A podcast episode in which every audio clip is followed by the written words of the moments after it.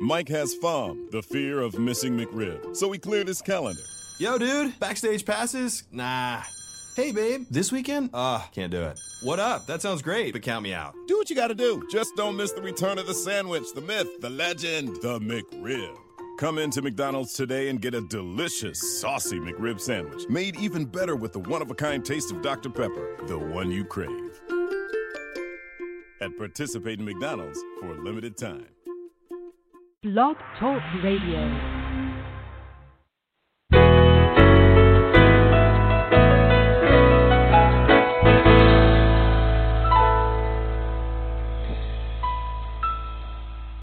Good morning, everyone. This is Johnny Tan, author of From My Mama's Kitchen, Food for the Soul, Recipes for Living. Welcome to From My Mama's Kitchen Talk Radio Show. My guest for this morning is the Honorable Karna Small Bodman.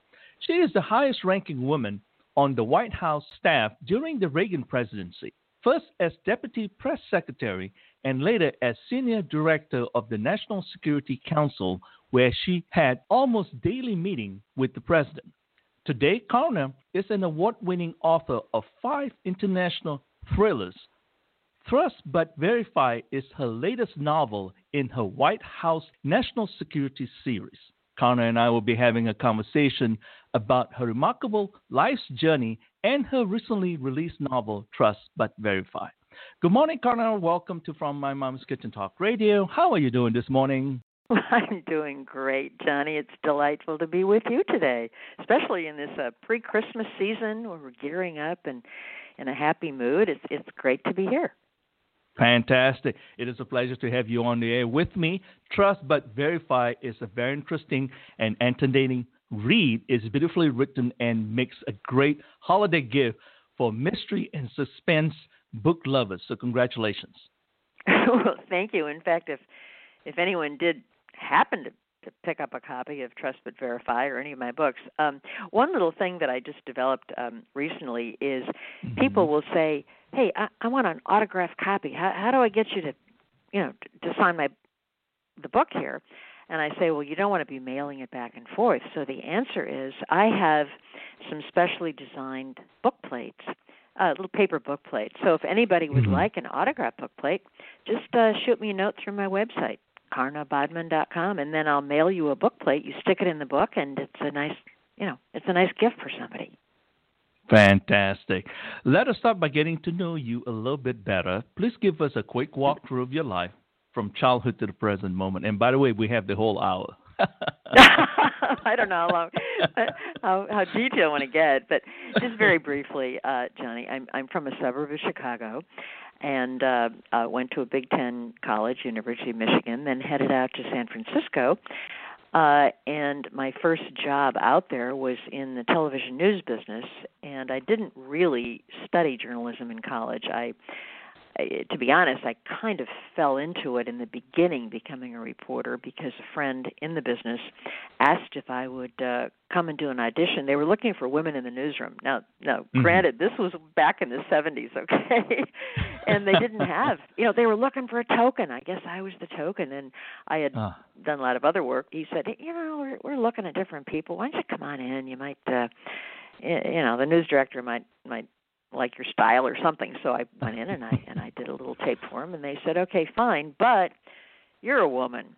So the only job we're going to let you have at first is to do the weather, mm-hmm. okay? right, right, right. So my first job was as a as a weather girl in San Francisco, but then later I I was able to uh I I did take some additional uh college uh graduate mm-hmm. uh courses at San Francisco State and at Stanford uh, and I I moved you know on the side, and then I moved mm-hmm. over to become a a television news reporter and eventually uh, an anchor there at the uh, ABC O and O station KGO in San Francisco. After that, moved to Washington D.C. did the late news there, and in 1980, when President Reagan was elected, I was invited onto his team, and then after that, uh, some years in the private sector, but uh, now I'm writing writing thrillers inspired by all those experiences. Fantastic. That's a quick capsule. beautiful, beautiful. When you were growing up, who were your role models? Oh, my dad. Oh my gosh, Mm-hmm. he was such a wonderful person. I tell you, uh, miss him terribly. Um, my father grew up um, actually just as a poor uh, boy on a farm. Uh, his dad was a was a Methodist minister, so they didn't have a lot of money or anything. But my dad was very resourceful. Uh, had trap lines out there, you know, and would catch things and uh, for the family and so forth. Uh, but he went on to to college. Always uh, told us we had to send 10 to 15 percent of our salary home uh, to the family uh, for support and whatnot. But he became uh, got into the banking industry, but he was a very conservative guy. And at dinner every night, uh, it wasn't just a conversation of. Um, well, how was your day, dear? Or what did you learn in school? oh no, no, no, no. They were very intellectual discussions. He would Oh, I mean, I would sit there as a little kid and listen to him telling me about Alexander Hamilton's monetary policy, you know, Mhm, that sort of mhm. thing. And then, but also, I will say, my mother had an influence because she had a master's in music, and she Mhm. taught us music. She taught piano till she was ninety. She um, uh, that that was more on the creative side. So put them together, and uh, it was a pretty good background. Very, very interesting. I like the concept of teaching kids at a very young age a sense of responsibility in a sense, the monetary side of the equation, plus the freedom of expression through creativity from your mom's side of the equation. Well, that's right. I remember uh, my father always had these sort of life's lessons, if you will. uh, he he would say things like, you know, you children have a choice in life. You can either be part of the Mhm. solution or part of the problem. you know, and, you know, Yeah. things like that. And then the flip side is my mother would sit there and smile and say, "But now remember, dear, if you can't say something nice about somebody, don't say anything at all." You know? Got both sides of the equation there. yeah, yeah. I gathered y'all were taught to be personally responsible for yourself, basically. Oh, would think. absolutely. Absolutely. I mean, my father was very, as I said, pretty conservative, banking at Yeah. work and all that. Uh, but he was such a proponent of um, of values and um, well, the whole free enterprise system. You know, I mean, he read Mhm, everything, and he would say things like, "Just remember, uh, free enterprise means the enterprise of free men and women." You know, I mean, Right. it, it, he Yeah. he would say things like that, uh, and he would drill into us um, how America, a lot of history, how America was founded, our principles, that the government was a servant of the people, not the other way Mhm. around. We didn't serve Right. a king or a czar or Right. whatever. And Mhm. and uh, also other principles uh, for our country, for example, uh, the rule of law uh, Mhm. how important it was. And and I I will say one thing just as a little observation here about kids and their education because Yeah. I know your show appeals to families and and all of that. Yeah. And and it's this back in the day we we all studied civics, you know, a lot. They gave Mhm. us courses in with government and so forth. Yes. And today, a lot of schools are, are really getting away from that. You can talk to kids and they don't know beans about the government. they don't even know who the vice president is. They don't know about Right. the three branches or whatnot. So I have an idea. And in fact, I even threw it into the story of Trust but Verified, a little little backgrounder during during some dialogue. And it's this: How about if states, not not nas- not a national rule. I don't like a lot of top down stuff. Right. But if states and local school boards could could have uh, pass a, a, a new um, rule that in Mhm. order to graduate from high school, our kids would simply have to pass the same test that an immigrant passes to become an American citizen. Mhm. Now, all the questions are online. It's not that hard. They just have to study, learn about the country. You know, when a kid wants to get a a driver's license, oh man, he wants that. He goes and studies the booklet, right? Right. Well, he could study these questions. There are a hundred of them online. And do you, did, could you see any objection on the part of our teachers for our kids to pass that same test as an immigrant passes? I, I think don't think a pretty so. good idea. I think Yeah, that'd don't be pretty good. so. I don't know how to get that going here, but I'm throwing the idea out for somebody to pick it up. I just think well, I agree with that, especially right now. Knowing your own government as well In- as exact- yeah, and knowing elsewhere too, because we are living in a global village in some ways. And I remember growing Mm-hmm. up in Malaysia. I came to the United States when I was 18 years old. I got to Baton Rouge, Louisiana, to go to LSU. But having said that, yes, I remember very well about the study of civic in school. And and, And- I bet I bet you had to pass that test, right, to become oh, an oh American yes. citizen. Well, okay. Don't you think our kids should pass it? I totally agree. In some ways, Karna, there is a systemic problem with the entire educational system in a way because I came from a very fairly structured organizational school system. If mm-hmm. one thing that we all former colonies of England that we really truly cherish is the educational system. Very structured. I graduated from high school at 17. I remember like in junior high studying about the amount of rainfall in Pittsburgh, about the coal mines. it was like, what the heck? I mean, here I'm in Malaysia. It's like I'm going to be in America, right? So, Mhm.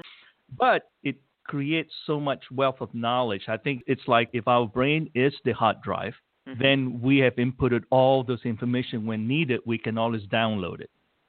Well, that's right. I remember one time when you think about our Mhm. our kids learning, I I saw a very amusing, well, amusing but disheartening show uh some time ago. Uh, when there was a um, a discussion going on about the Supreme Court, it was actually maybe Mhm. a year or so ago, and and this reporter was in Florida at a beach uh, resort during spring break, so all the college kids were there, and he was interviewing college kids. So he was going along the beach and talking to them and saying, "Well, here, I'd like to have an opinion. There's all this going on about the Supreme Court. Who do you think Mhm. would be good on the Supreme Court?" And one of the kids says, "Hey, Kardashian, man, you know." Sorry. there you are. Well, in Well, any event, true. no, all of these things, these these these principles and so forth, uh, right. I I do feel strongly about them, but and I weave a lot of these ideas into into the books I'm Mhm. writing. You know, the novels, not to be preachy, but just uh, they are they do involve the White House and government people and military Right. people and plots and so forth. So um, so yes, uh, they're they all those ideas are are there in the books. It's wonderful. It's beautifully written.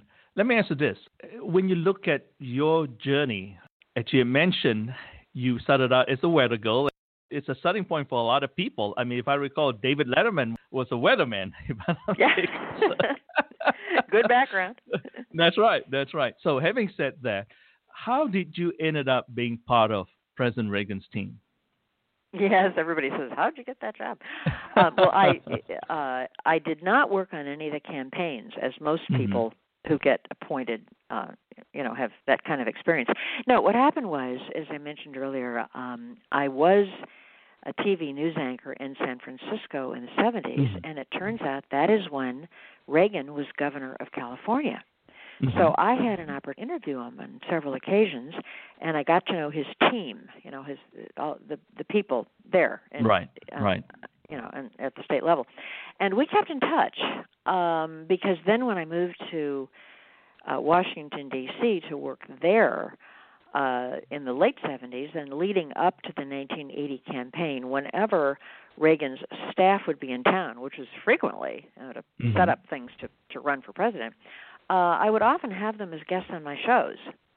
And so we knew each other. And then, as it turns out, when Reagan was elected and they were gearing up for uh, to staff, which is a huge Mhm. operation, as you can imagine, you're staffing thousands Yeah, of people, you know, in Right.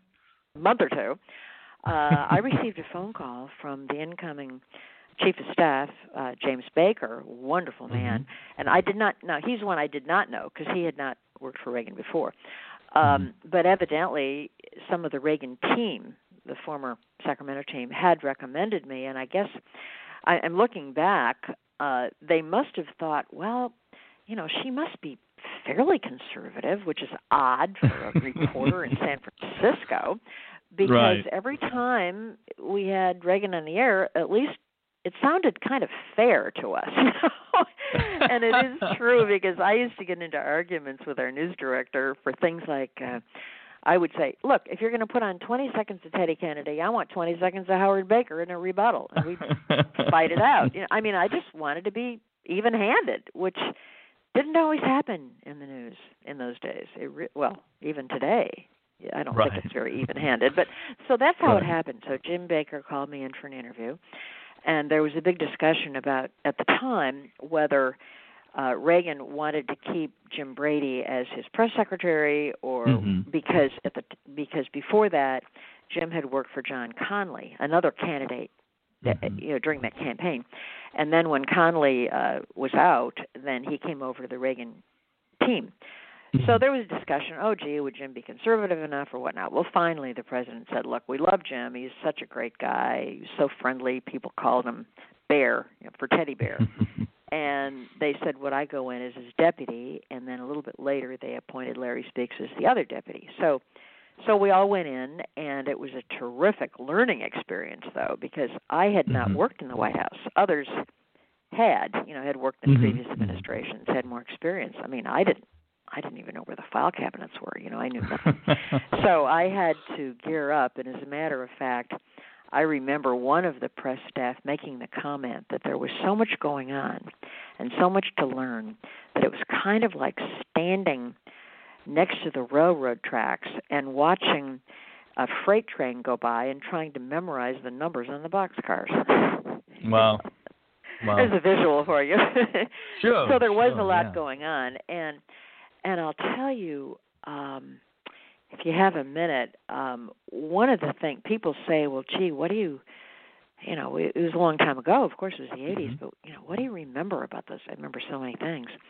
And there is a story that I often tell on book tours, um, mm-hmm. and and that is that um, it, it was a memory that's absolutely seared in my mm-hmm. mind about every minute of the day, because it happened about nine weeks after the inauguration of President Reagan. The date was March 30th. Now, Johnny, I was scheduled to be in the car with Press Secretary Jim Brady to go to an mm-hmm. event where the president was going to give a speech on March 30th. And I remember standing in front of his desk there in the West Wing press office and uh, talking about the schedule and how I was supposed to go to this event with him uh, and saying, ah, oh, you know, it's I have so much work to do here. I have to I have to do some research. I've got to return press calls. I've got to get ready for your next briefing. And Jim looked at me and said, "Oh, hey, listen, no big deal. There's another speech tomorrow. You go there. I've got to go to this one. It's a little speech at the Hilton Hotel for a union group. Uh, don't worry about it. I'll uh, go to this one. I'll handle it, and I'll see you about 2:30." Well, as everybody perhaps remembers, mm-hmm. that was the time when they walked out of that Hilton Jim was there with the president, Jerry Parr, and the others. I probably would have been standing right next to him when John Hinckley fired six shots in three seconds using two hands combat style. And yeah. a bullet, he called it a devastation bullet because he thought it would explode inside the victim. It didn't explode because he was using a smaller gun at 22. Mm-hmm. I mean, that was the moment. If you can imagine, and of course, we, we think back at yeah. that time uh, and how actually they raced Reagan over to the hospital. And the stories are that when he when they pulled up to the curb, always cognizant of his position as president, Reagan gets out of the car and trying to be presidential, he always mm-hmm. was. He tries to button his coat, suit coat, to I mean, been shot, and walk in. Well, when he got to the door, that's when he collapsed. And you know, Johnny, they did the uh, the initial exam. Uh, they right. were ripping his suit off and all this and that and cutting it off, and he kept saying, "Hey, you're ruining my new blue suit." You know. Um, anyway, they um, at first they weren't sure whether he had been shot because it was kind of a strange wound and whatnot. But uh, later, of course, after the surgery, what we learned and didn't announce to the nation at that time, Johnny, do you know that bullet was lodged one inch from his heart? Wow. Amazing situation. Yeah. Now, you know, meanwhile, I was back. Uh, I spent the day in the Situation Room with members of the cabinet and recording mm-hmm. everything that was going on. So that was quite a day.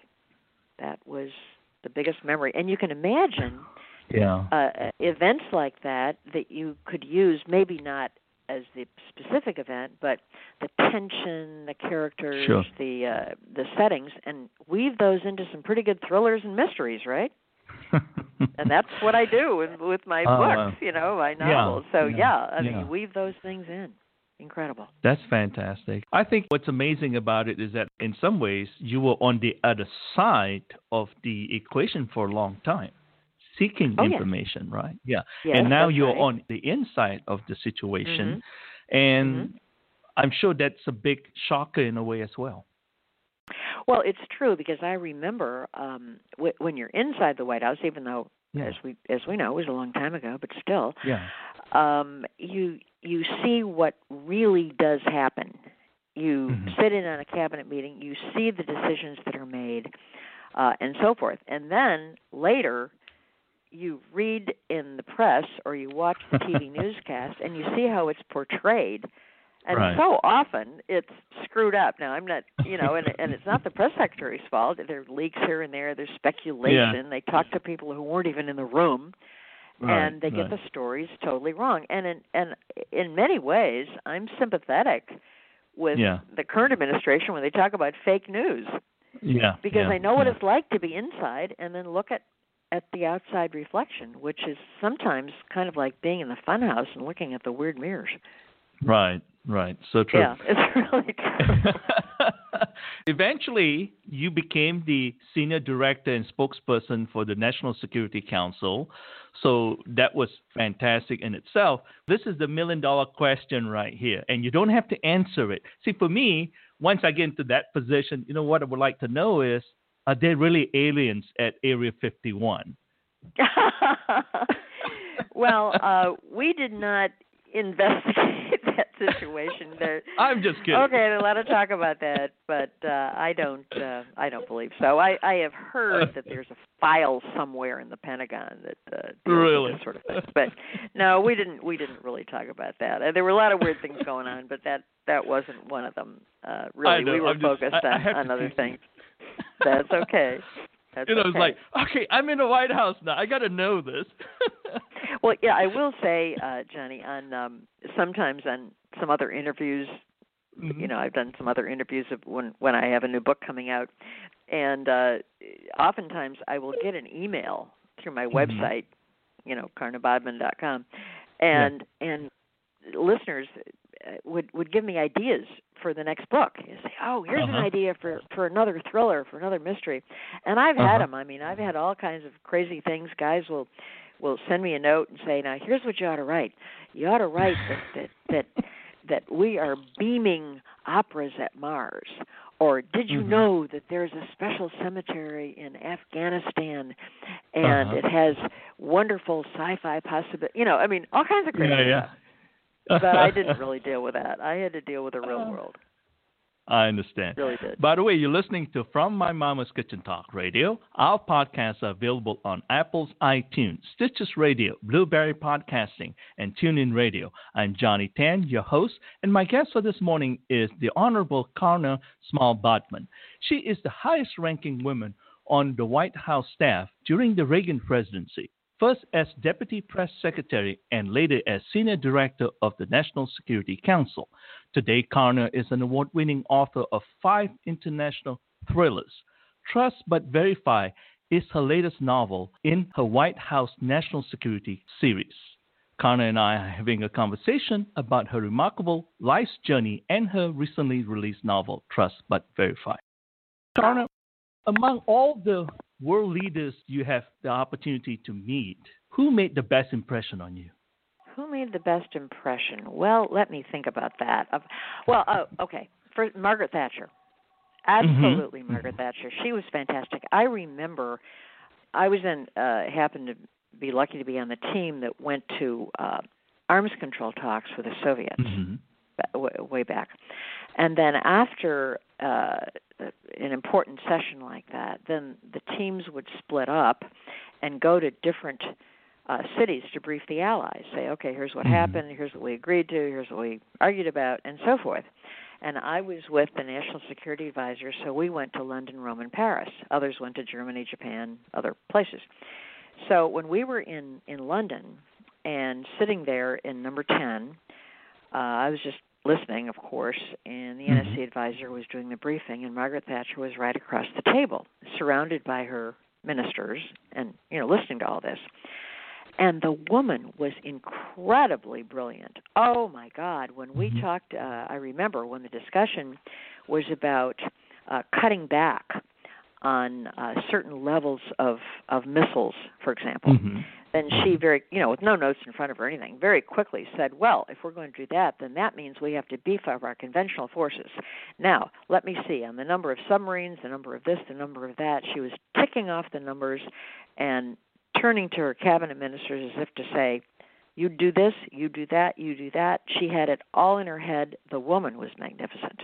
Really truly. I, I was so impressed because in other briefings in france and italy you had uh maybe the head guy would be turning to someone saying well now what was that again or or, or what's our number on that Mhm. you know you know that Mhm. sort of thing no man she was in charge she was really she was she was really good and of course she had a terrific relationship with president reagan as, as Right. i'm sure you've heard you know they Yes. they got along uh pretty pretty well pretty well Yeah. It was during that time, if I recall, they had the crisis in Argentina, if you recall, the Falklands. And oh yeah the thing I remembered was the Time magazine came out with the aircraft carrier from England, and the big headline was "The Empire Strikes Back." I thought that was really cool because that was during Star Wars too. well, I know, I know. That was a. I I remember that dust up and and and all of that. But uh, gen- generally speaking, she she and Reagan would talk on the phone quite a bit. Mhm. Uh, you know, back and forth and discuss things, and they didn't always agree, of course, on everything. Right. But, uh, but they they they really they they respected each other. Let me put it that way. Really. did. Right, right. I mm-hmm. thought in the 80s, so to speak, that is a pivotal moment, I guess, in some ways for the gender gap as well, if I'm not mistaken, here in the United States and certainly to the world. I mean, when you look at Margaret Thatcher, if we want to say, quote unquote, America being the most powerful nation, then certainly the British was not far behind, if not number two. Well, Mar- we- did have the rise of many, many women Mm-hmm. leaders, of course. Margaret Thatcher, you had Indira Gandhi, you had Golda Meir, you had several. Yes. Yes. Uh, and and going back even to the Reagan White House, uh, there was always a demand here and there to hire more of different kind of people. And Reagan, uh, interestingly, um, had a record number of women uh, appointed, and I don't think he got enough credit for that. We had tons Mhm. of women in all the agencies. Uh, we really did. He had several in his in his uh, cabinet that were wonderful, accomplished uh, women, and it was a joy to work with them. And by the way, I want to correct just one tiny little thing. You were nice. I don't want to enhance the resume, but you Yeah. said highest ranking woman. Um, that was Yeah. only when I was at the National Security Council because the initial Mhm. uh, couple of years we had several other women in uh, in the White House, Elizabeth Dole and a few others that were uh, That's higher. right. Yes. But then uh you know, I kind of worked up. but still, it wasn't that big of a deal. I mean, it got me a Yeah. seat in the White House mess for lunch, you know, and it's okay. it's okay. But it looks, you know, it looks okay on a on the flap of a book to maybe Sure. to maybe say that, you know. Sure. But I was honored to be there, so it was great. Whatever the title. What was the most memorable experience you treasured from your years at the White House? Memorable, of course, was as I mentioned the assassination Mhm. attempt, which was just Yeah. oh my gosh, you know, uh, terrible, Yeah. terrible. But uh, there there were so many; it's very hard to list them because I did have a chance to see the president just about every day Mm-hmm. uh, it, in various meetings and watching him in action. He was such. I mean, he would get upset about certain policies and this and that, of course. But generally speaking, he was a very charming man to everyone, uh, not just important people. You know, Mhm. some people are only good to important people, but to the staff, to everyone. I mean, he would do things like take time in his day, and he would uh, always have his little contingent of Secret Service people with him, whatever. And he would Yeah. walk across West Exec, which is a, a sort of a driveway there between the West Wing and the old executive office building, which is a huge building right next door where a lot of the staff were. He would go over there, take the elevator down to a basement area, and go into the the place where all the White House operators were working, and he'd go in there and give them special thanks for tracking down people and doing nice things. you know, I mean, he he was like that. He was a wonderful Yeah. guy, and Yeah. um and I remember his humor. you know, all the time, uh, different times. Um, uh, I'll just give you an example. Um, when he recovered from the assassination attempt, Mm-hmm. uh, there was a lot of discussion uh, about where should he make his first appearance. You know, should he maybe do a photo op, uh, walk hand in hand with Nancy in the Rose Garden, or maybe give a talk Mhm. from the Oval Office, or whatever. Well, it was suggested that perhaps it'd be a good idea for him to give a speech to a joint session of the Congress.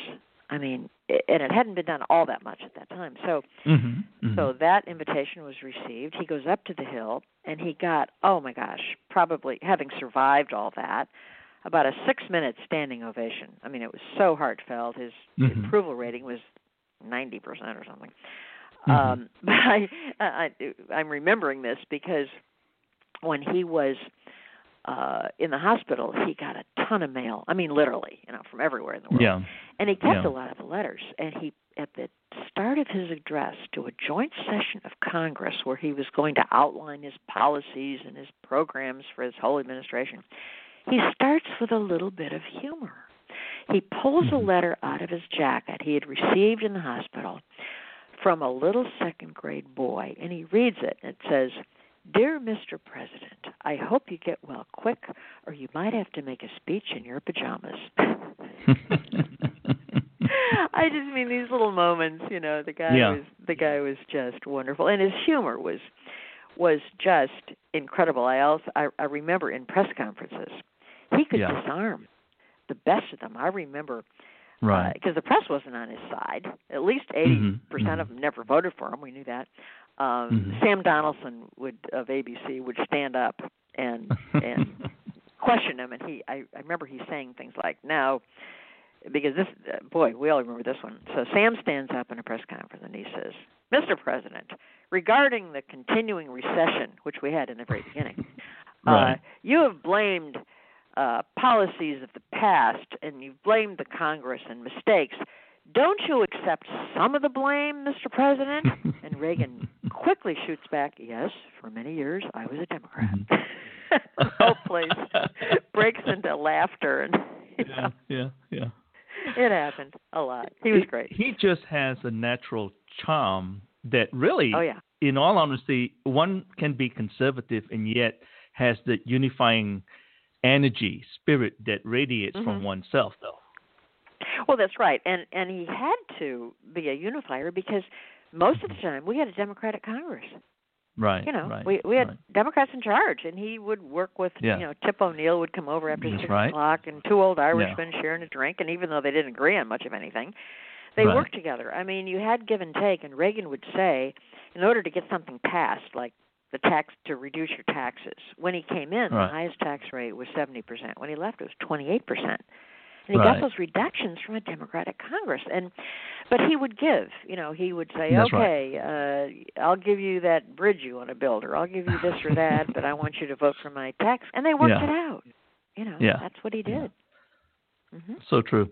Well. Why did you decide to be an author of mystery thrillers? well, I had always wanted to write novels, but had been so Mhm. busy uh, earlier um, writing, of course, writing scripts for TV news shows, Right. uh, writing uh, talking points for presidential news conferences, where there was always a premium on brevity. You know, give us an outline. What's our Mhm. Mideast policy and one page of talking points? You know, that kind of thing. and then uh but finally when i was out of the white house and um had a bit more time i really thought a lot about it. I had always wanted to write novels. So i you know it's a business johnny. It's a business.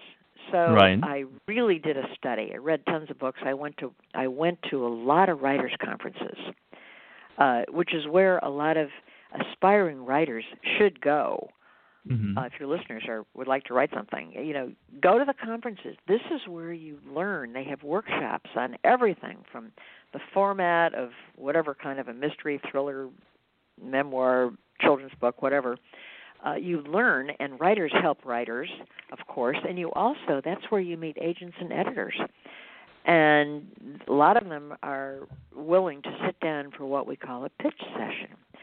So let's say you've written a novel and you don't know what to do. You you don't have an agent, you don't know how to get published, you'd like to. So you go to a writers conference and you sit down and you have a few minutes, you have an appointment with an agent and you say, "Hey, my name is Karna Bodman. I've written this book and I need your help and here's what it's about and here's why it would be a bestseller or at least why it would be should be published." Mhm. And it's Mhm. similar to these other uh, successful books, and then hopefully the agent would say, "Well, that's intriguing. Why don't you send me the first three chapters, and I'll take a look." And and that that of course that's what happened to me. I happened to meet actually an editor at a at a writers conference that I went to Mhm. when I had the first outline and and the first actually draft of my first book, Checkmate, which was inspired by uh, Reagan's Strategic Defense Initiative. Remember Star Wars missile defense? Yes. That whole Mhm. argument. Well, that was I was so impressed with the way all that was rolled out because Reagan just glommed onto that idea of missile defense. And I saw it played out because everyone thought it well, everyone else in town thought it was a crazy idea. What Reagan Superman, bullet hitting a bullet, and it's never going to work. You know, try to stop a missile. You know, nuts. But uh, I, I saw how that worked out because, of course, today we have successful missile defense systems all over the world. Right. Um, need more, but uh, but at the time, as I said, they thought Reagan was nuts, and I saw it kind of broken down into three groups. The uh, the first group over at the State Department said, "Oh, that's not going to work. You know, it's crazy. President's kind of nuts. But what the heck? we'll use it as a bargaining chip, and we'll bargain it away at arms control talks with the Soviets and get them to reduce some of their SS-18s and SS-20 missiles. They had more than we did, and that I saw, you know, some of those ideas at these arms control talks that I happened to have attended. Well, of course, we Mhm. weren't going to do that because we didn't want to give it away. Then the guys at the Pentagon looked at it and said, "Oh man, I don't know how the heck that's ever going to work, but it's a presidential directive. We better put some contracts out to defense contractors and see if somebody can come up with an idea to stop a missile." But Reagan, interestingly, took a third view because I heard him talk about it a lot. Mhm. He took what he termed the moral approach. Because, Johnny, at the time, our policy, kind of still is, was called Mhm. mutual assured destruction. And we Right. called it the MAD That's doctrine, which Mhm. said, in effect, that if the Soviets or anybody that doesn't like us, even today, uh, lobbed a missile our way, even by mistake, it Right. would kill millions of innocent Americans, right? And Mhm. all we could do in retaliation is lob one back if it had a return address and Mhm. kill millions of their innocent people. And the president said, "No, no, no, no. That's not the way I want to conduct our our foreign policy." He said in his famous speech, "Wouldn't it be better to task our best scientific minds, our best technology people to develop a system to stop a missile before anybody dies. And his great line was, wouldn't it be better to save lives than avenge lives? So Right. I, I was inspired by this whole scenario. I was there watching Mhm. it play out. So that's why I wrote my first book, Checkmate. It, it is about, I created a, a character, a woman. Uh, I always make them smarter than I am, you know, in my books. Have to be uh, who works for a defense contractor, and she invents a, a breakthrough technology for defense against cruise missiles. Then you have bad guys trying to steal it, and so forth. And that um, that idea of missile defense also reappears in my fourth book, Castle Bravo, which is sort of a prequel to the new one, Trust but Verify, continuing characters. So uh, yeah, experiences there uh, were the inspiration for my for my novels. Beautiful, beautiful. Please share with us the synopsis for Trust but Verify. Well, yeah, the new book, which just came out recently. I hope people maybe want to pick up a Christmas gift or something if they'd like to. Uh, this one features a member of the White House staff. In this case, it's a woman working in the White House uh, and an FBI special agent. And what they have to do is race to unravel an explosive plot that threatens the lives of international financial leaders and would sink stock markets worldwide. So it's sort of a financial thriller. And in this case, the bad guys have different bad guys in each book. The bad guys in this one are Russian oligarchs. So we are involved here with Russians, and of course, look what's happening today. It's a lot of it is based on real real things because there are a lot of oligarchs, uh, folks close to Putin that have been sanctioned, right? You know, for Right, bad behavior right. all over the place. So I played up that. I've got a couple of oligarchs in the story, a couple of brothers, and they are bad guys. They're illicit arms dealers and so forth, and they have lost a lot of money uh, because of sanctions, uh, Mhm, mhm. which is all true. So they've got to figure out how to replenish their coffers, right? They they they want to, you know, they got to make make more money. Sure. So they come up with a plot, bring over a couple of Russian mafia types from Moscow to help them with this. And by the way, in real life, you know, the mafia, I've done all this research. The Russian mafia is involved in about four out of ten businesses in Russia. Oh, there's so much corruption, you can't believe it. so in the story, they bring them over and they decide to put a hit on a particular conference, which had, does happen every year. It's a real conference of Mhm. international financial leaders. Now, if something happened and everybody's there, our Federal Reserve Board and the the Treasury secretaries and Goldman Sachs and, and J.P. Morgan, if they're all there, and something happens, what would ha- what would occur in the stock market? It would tank, right? Yeah. So yeah. the bad guys short the exchanges, thinking they're going to make a killing. So the question is, how in the world does my White House heroine and this FBI agent ever find out about a plot? How could they stop it? And that's the format of a thriller, and that's trust but verify. Fantastic. The story, and in fact, I I, I stole the, the title. Of course, that is a, a term Yes. that that Reagan had used in terms of dealing with the Soviets. But in the scene, there's a scene where um, where the bad guys are together with the mafia guys. They're going through their plans and plots, and the mafia guys say, "Okay, we got it all figured out. We've we've been to this place, and we've we got the plans in place. This is going to work. We're gonna we're gonna we're gonna work this out. Don't worry about it." And the Mhm. brother says, uh, you know, the, the oligarch says, "Well, wait a minute. We're going to be there too. We'll we'll be there in time, you know, in town to to watch all this." And the first guy say, "Well, wait a minute, comrade. How many times we worked together? I mean, don't you trust us?" And he says, "Well, come on. Let's let's repeat a rather historic phrase: Doverai no proverai. Trust but verify." So that's the title. Well, trust but verify is a Russian proverb. So Well, Fits exactly. perfectly. I mean, the Russians. Listen, the Russians are a real threat. Right? I mean, this guy Putin. I got to tell you, did you? I don't know whether you happened to see. There was an article on the front page of the Wall Street Journal last week um, about how there's a there's some group in Russia that now says that what they really need is to go back in history and reconstitute the idea of having a czar uh, Mhm, it wouldn't mhm. have to be uh, by a bloodline, but they they really want a strong leader. They want a czar, so that means they could name Putin as the new czar, and then he could serve Correct. for life or how That's however right. long he wants. oh please! And of course, Putin, when asked about it, just sort of tosses it off as if it's an interesting idea, as if he didn't know, right? Give me yeah, it originated from somewhere. That's correct. There you go. well, I mean, Putin Putin is so calculating. I've heard so many stories. We all have. Oh, I'll I'll tell you one. This might amuse you and, and your and your Mhm. listeners. Um, Putin, I, I I've read books about this. Um, studies uh, all opponents and world leaders from a psychological standpoint. I mean, you know, Mhm. we all you know do research, but he really Sure. takes it to an extreme. And the story is, and I I know this is true. I've, I've heard this from a couple people. The story is that when he first had Angela Merkel from Germany in a meeting where she came to, Yeah. to Moscow, he had learned research that many many years ago, Angela Merkel was attacked by a big dog. So she Mhm. has a huge fear of big dogs, right? So she comes into the meeting.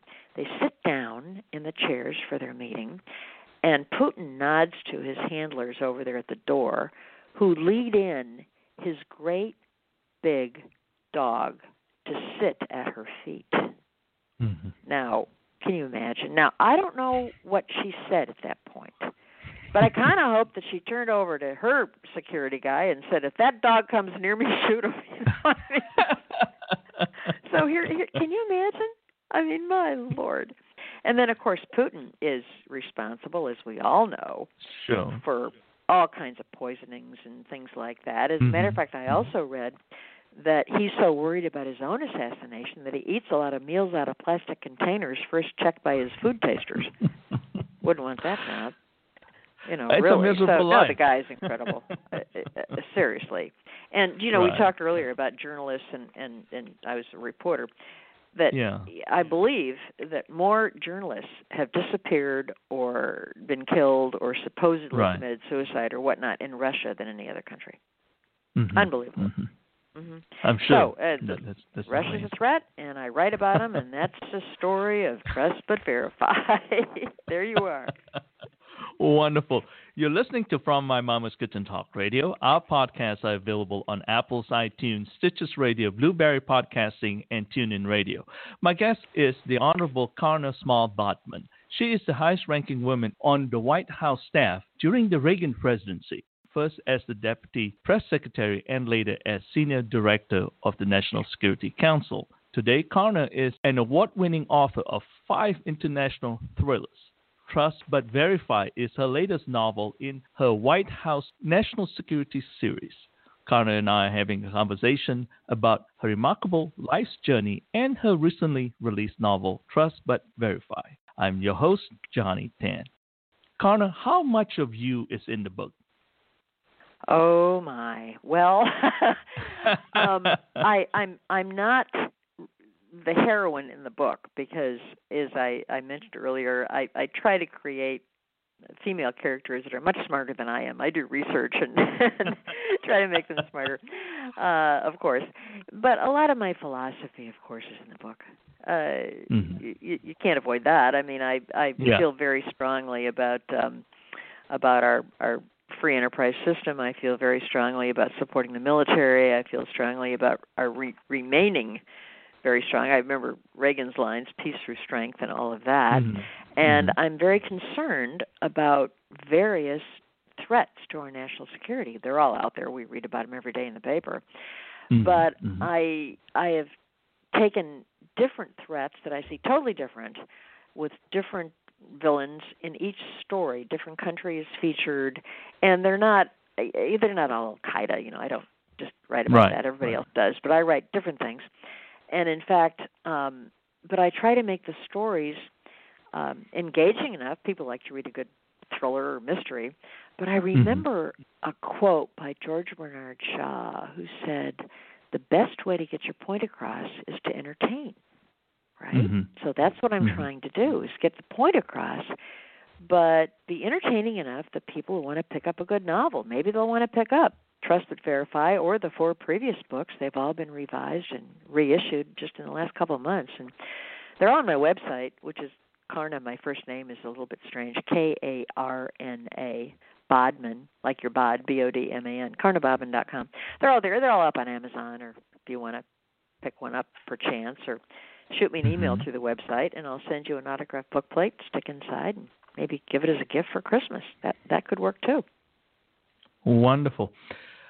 Does daydreaming contribute to writing a terrific novel? Oh, sure. Oh my gosh. I mean, I I'm sure all writers are different. We get different ideas, but I get ideas in the craziest places. I I like to swim every day. I swim laps Mhm. every day. Mhm. I well, Mhm. we we spend the winter in Florida, so I'm lucky enough to be able to do that. Yeah. Um, and I get ideas, and I keep telling myself I should have a pad and pencil next to the pool, but get kind of wet, you know. But I get ideas. I get Yeah. ideas. Once in a while, I wake up in the middle of the night and I, you know, go in the other, jot something down on a pad. But I I get lots of ideas just talking to people, just uh, you know, in social situations. And if they say something clever, I always have a little notepad in my purse. I, I'll jot something down, and if I ever use it, I try to remember it Yeah. on the acknowledgments page. You know, but uh, but I also get ideas, as I've I've mentioned before. You know, inspired by my days in the White House. But oh my gosh, pick up the morning newspaper. Or, or the, uh, you know, look online and you see a Mhm. veritable petri dish of plot points things happening all Mhm. over the world. I I do read the Wall Street Journal cover to cover every day, and there's so many ideas there that you can turn into Mhm. mysteries and thrillers. And and I I clipped one yesterday, a big story that I want to include because I'm already working on the next book. Fantastic. Always keep files. Oh yeah. Fantastic. Oh, yeah. That's wonderful. that.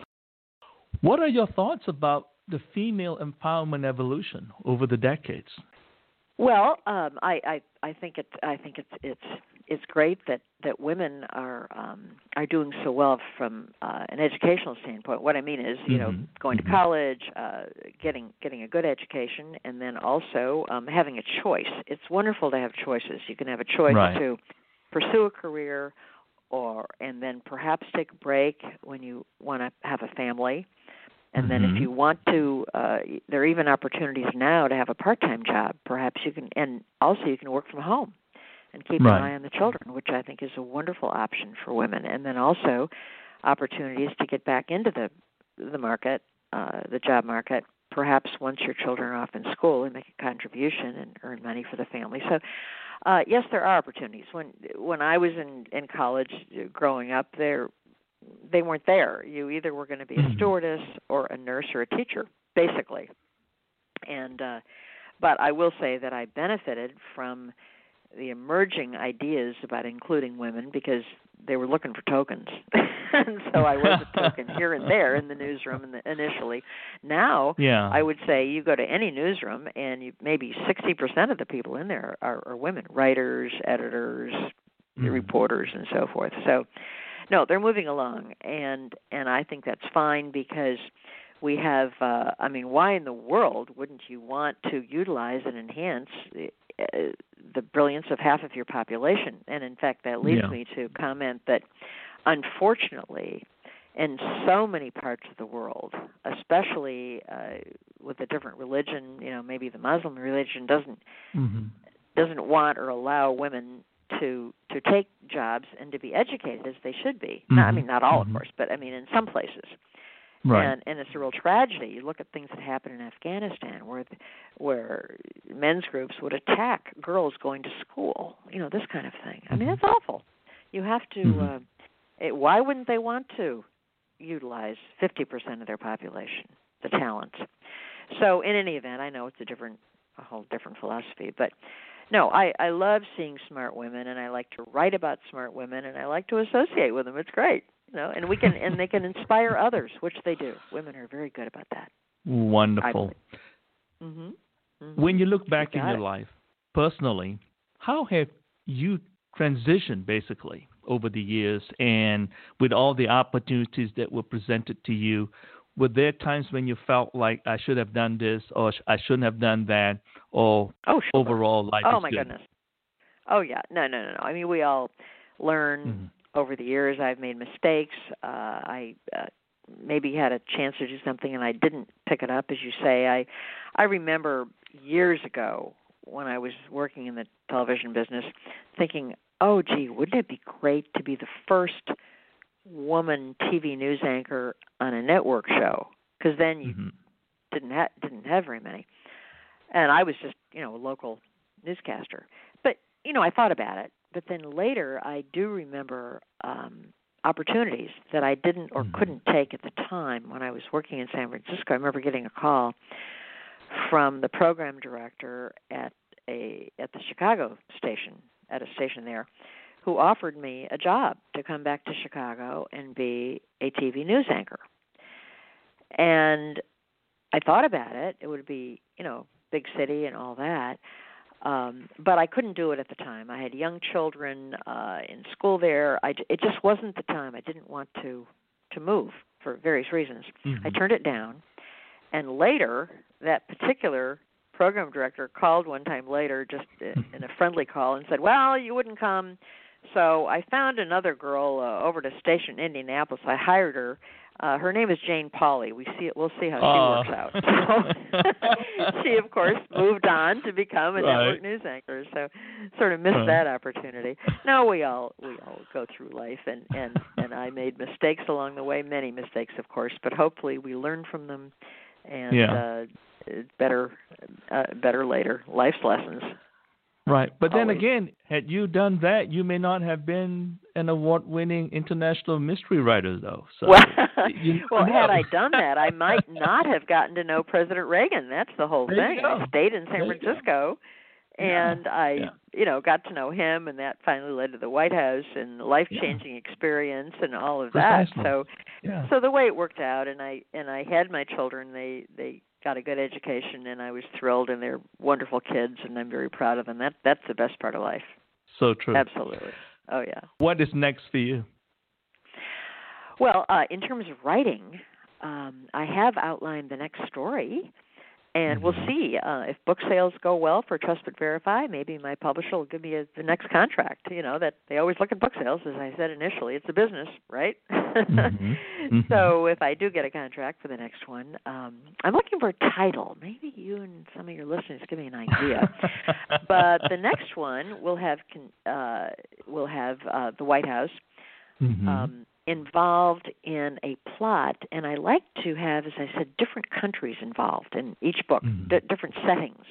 right. And the setting that I'm that I'm using in the next one, the sixth book, um, is a place where I I've been, and I was sent um, to give speeches and whatnot uh, down in Brazil.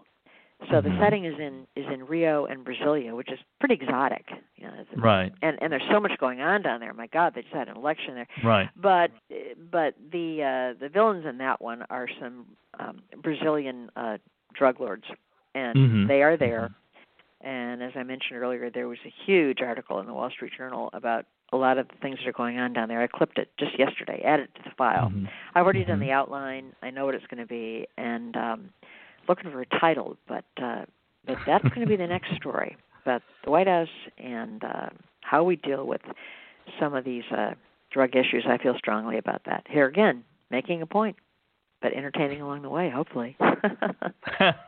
That's true. Please share with us your website again so that people can go and get some latest information about you.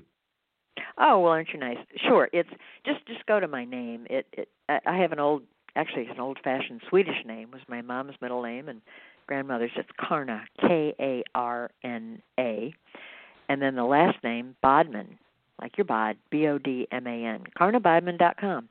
And if you go there, there there's a page. All the books are listed with the links to Amazon, to Kindle, to print, whatever anybody wants. And there there's a, a page describing each book and what everybody said about them, uh, blurbs from other authors and so forth.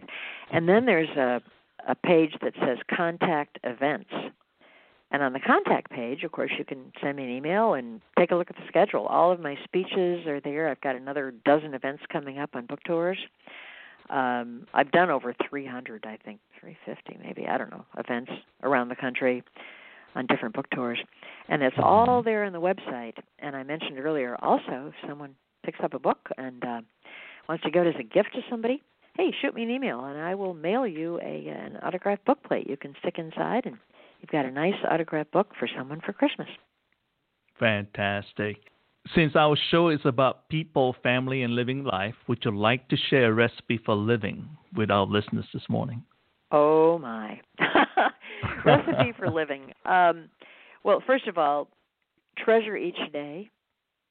Treasure each day that you have. Uh, I believe it's very, very important. Um, but also, while you do that, uh, you plan. You, you, you plan. I, I, I, I plan pretty carefully for Mhm. visits and spend as much time with family as you possibly can because um i don't know anybody who ever had on their tombstone uh, you know i wish i'd spent more time on my job right?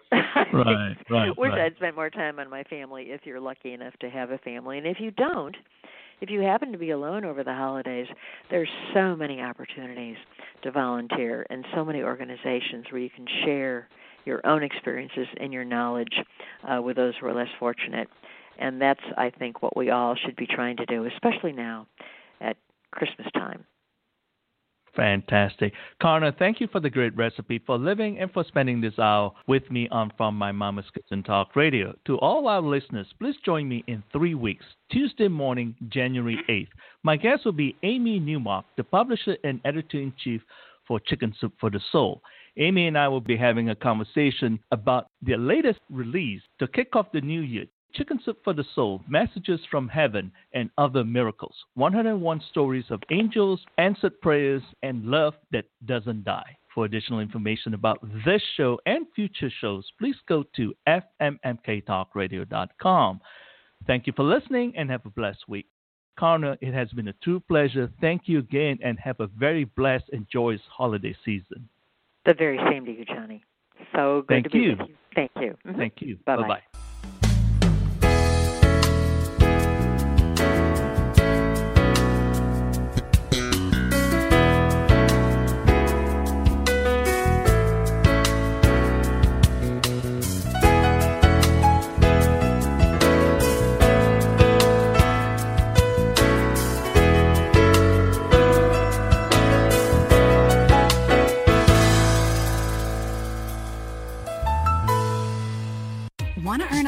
Extra this holiday? Join Target Red and earn 1% today. Then treat yourself later for being the best gift giver ever. Just sign up in store with your phone number or click the banner. Some restrictions apply. 1% is not earned on purchases made with a red card. QuikTrip is introducing new, bigger biscuits starting at 99 cents through the QT app. They're so big and delicious, hunger doesn't stand a chance. In fact, hunger has better odds of winning the lottery while catching a leprechaun and getting struck by lightning. So if you're hungry, take hunger's chances down to zero with QT's new, bigger, flakier, biscuitier biscuits. Soft, buttery goodness starting at just 99 cents when you order through the QT app. QT, more than a gas station.